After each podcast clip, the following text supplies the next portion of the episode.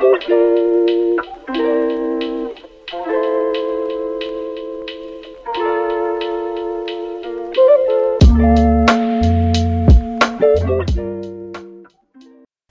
review Putin's Prisoner by Aiden Aslin. Ukraine and other war zones are seen as cash cows for the West's publicity seeking soldiers of fortune who crave fame and adulation for their actions.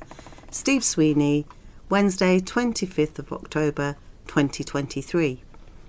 The following article is reproduced from Al Mayadeen with thanks. British mercenary Aiden Aslin who was sentenced to death in the Donetsk People's Republic but subsequently released as part of a prisoner exchange, was a secret intelligence asset who killed Russians in Ukraine.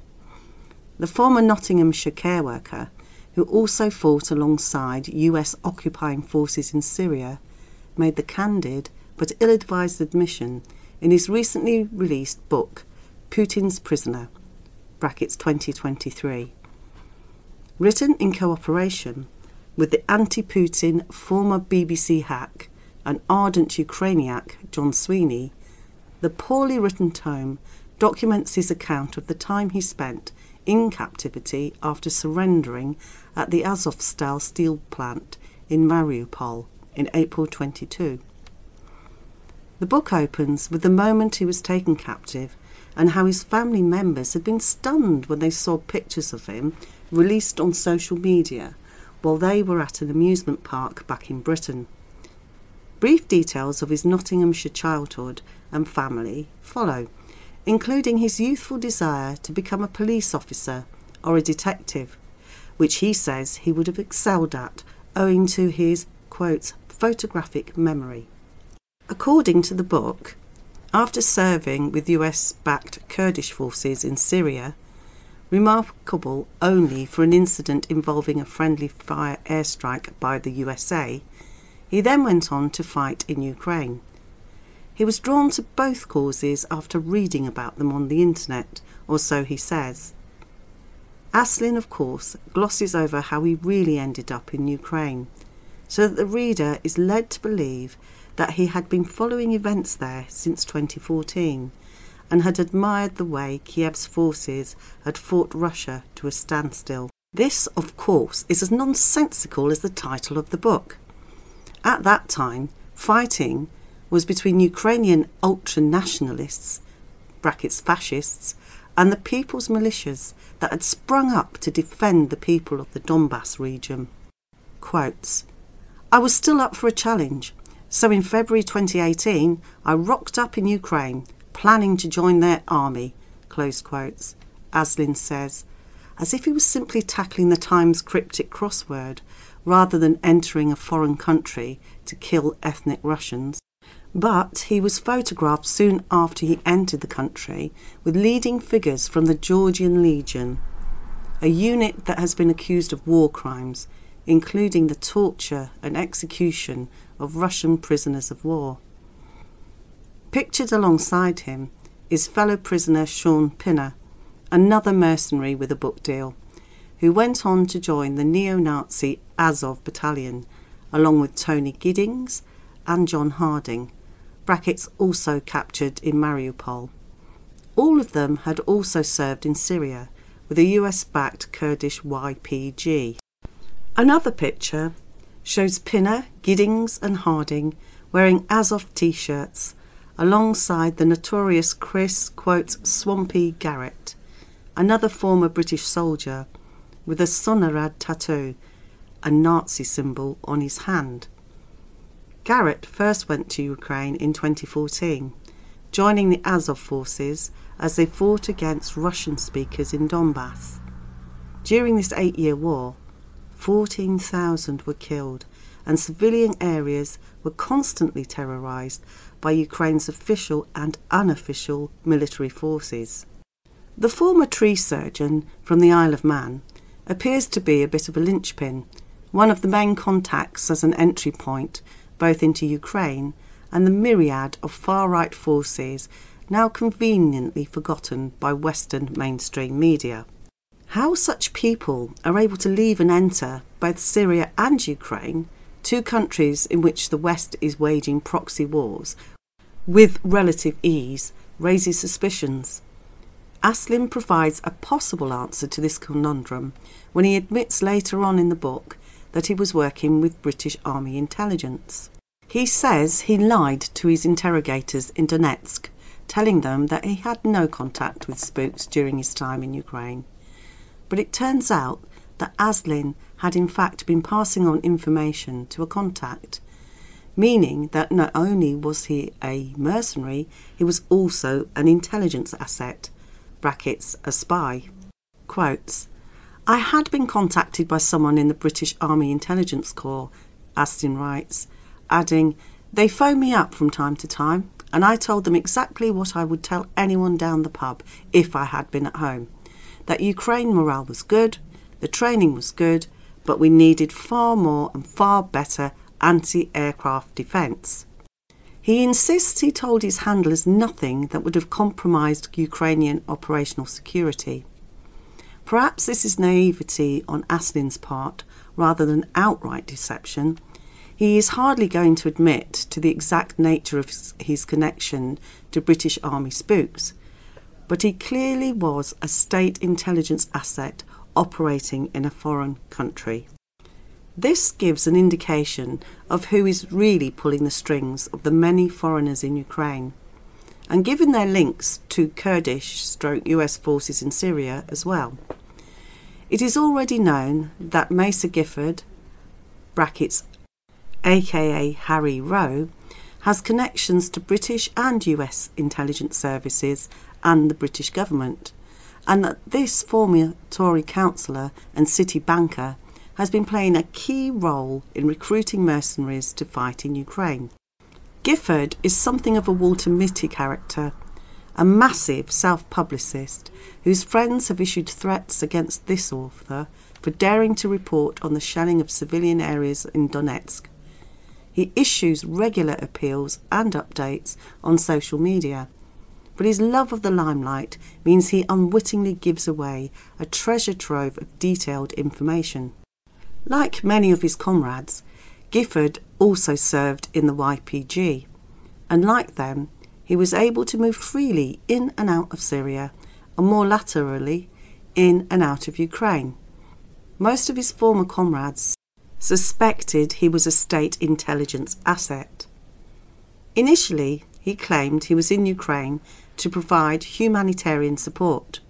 His aim was, he claimed, to set up an NGO based on the model of the pseudo humanitarian organisation, the White Helmets, which operates in Syria alongside jihadist forces and was founded by the former British Army intelligence officer James Le Mesurier and bankrolled by Western governments. Gifford was exposed after he was caught raising funds for killer drones that he said would wipe out thousands of, quotes, orcs, a racist term used by Ukrainian Nazis to describe Russians. He was stopped in his tracks when his fundraiser was shut down, but it wasn't long before he picked up a gun. Like Aslin, it appears that he too has killed ethnic Russians. Neither could exactly be described as the sharpest tools in the box and both would be obvious candidates for British intelligence services to manipulate and exploit. Gifford, in particular, is a craven servant of imperialism, batting hard for the United States and Britain in both Ukraine and Syria, and an ardent opponent of progressive movements. Both men are killers on behalf of reactionary forces endorsed by Britain along with neo-Nazi fighter Sean Pinner. Both have been paraded on national television since their release, rewarded for their service to imperialism with book deals and lauded as heroes. Like the Western media, Aslin avoids the thorny issue of the nature of the Ukrainian forces and, of course, outright denies the glaring and overwhelming evidence of far right and neo Nazi ideology that is so prevalent in the country. Ukrainian nationalist Stepan Bandera is dismissed as someone, quote, who fought both the Nazis and the Communists. Close quotes. A shocking deception which co author John Sweeney at least will be well aware of. Similarly, criticism of the neo Nazi Azov battalion is brushed off because they have never invaded another country, a statement so stunningly stupid it's hard to fathom. But of course, Aslin can't admit the truth because these are the very people he fought alongside, the units his mercenary friends joined. He has even gone as far as to use the distinctive Banderite colours on patches he sells as part of fundraising efforts alongside the anti-Semitic NAFO brackets North Atlantic Fella organisation online troll factory. In a desperate bid to justify support for Ukraine, Aslin gives an incredibly superficial and inaccurate history of the country. The few paragraphs that cover this are the kind of unhinged, anti Russian, and anti communist tropes that is very likely have been at least in part written by Sweeney. Nonetheless, judging by his online activities and actions, Aslin undoubtedly shares those views, despite describing himself as a quotes, libertarian anarchist, something he says he also discovered on the internet and which seems to play an unhealthily large part in his life. After briefly describing how he signed up for the Ukrainian armed forces, somehow joining the Marines, which indicates Kiev is so desperate it isn't fussy about who it lets in, he gets into the nitty gritty.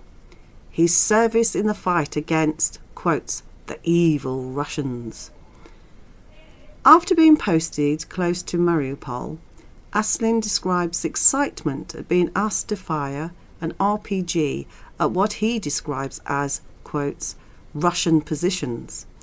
He explains that a Ukrainian who was in the observation post told him that his rocket had struck the bunker dead centre quotes. I don't know if I killed anyone, but I am quietly confident that I had made my presence felt. End quotes. The newly blooded Ukrainian Marine writes hopefully. Not long after this, he was not left wondering. He describes the moment when intelligence brought him some, good news that at least one Russian soldier had been killed in a mortar attack. Quotes, Truth to tell, I didn't feel much when I learned about killing the Russian. I felt pretty numb about killing and or being killed. End quotes. He coldly writes, before explaining how he boasted to a Croatian friend, Prebeg, about the kill. Quotes, that was us, the hammer of God. End quotes. He told his comrade, who was also later to be captured by Russian forces, adding that it was, quotes, a bit of a brag about the first kill of this deployment, end quotes.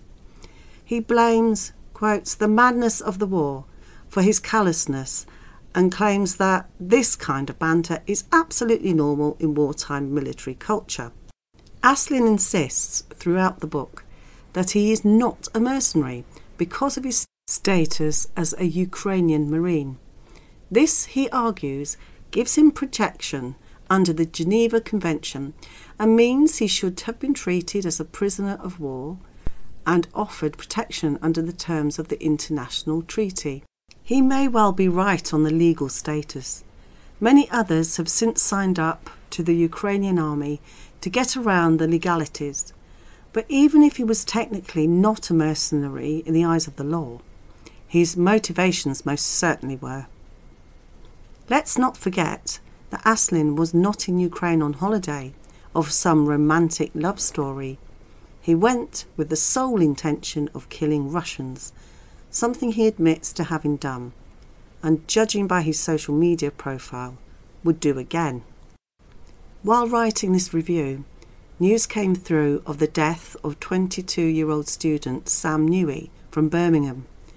He was killed in a mortar attack on the front line where the fiercest fighting has taken place. Sam was the younger brother of Dan Newey, another former YPG fighter. who travelled to Ukraine to fight as part of the Dark Angels unit, founded by former British paratrooper Daniel Burke, who was missing and presumed killed at the time of writing.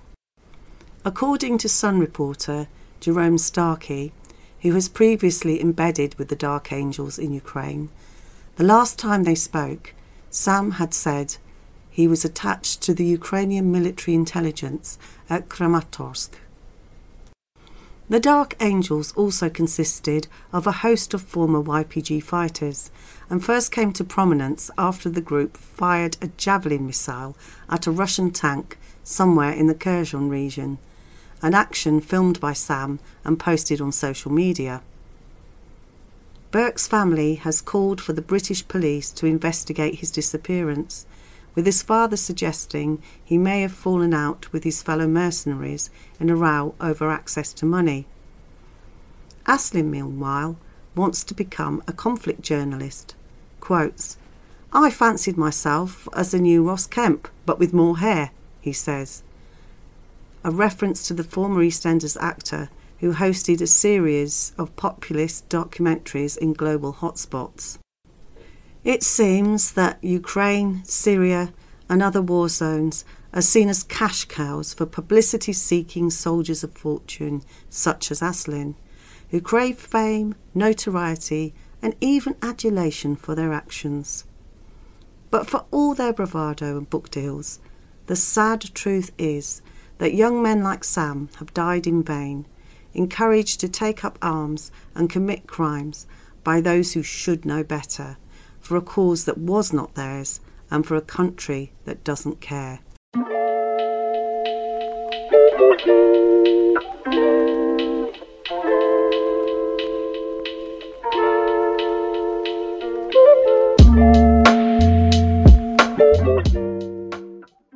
Thanks for listening to Proletarian Radio. We aim to bring you the best Marxist analysis on current affairs, revolutionary history, and theory. Do like, comment, subscribe, and share our content to help us reach the widest possible audience. We are a small organization with limited resources, and we need workers' support if we are to grow and fulfill our mission. If you are able to make a one off or regular donation, no matter how small, please visit our website at thecommunists.org and register as a supporter.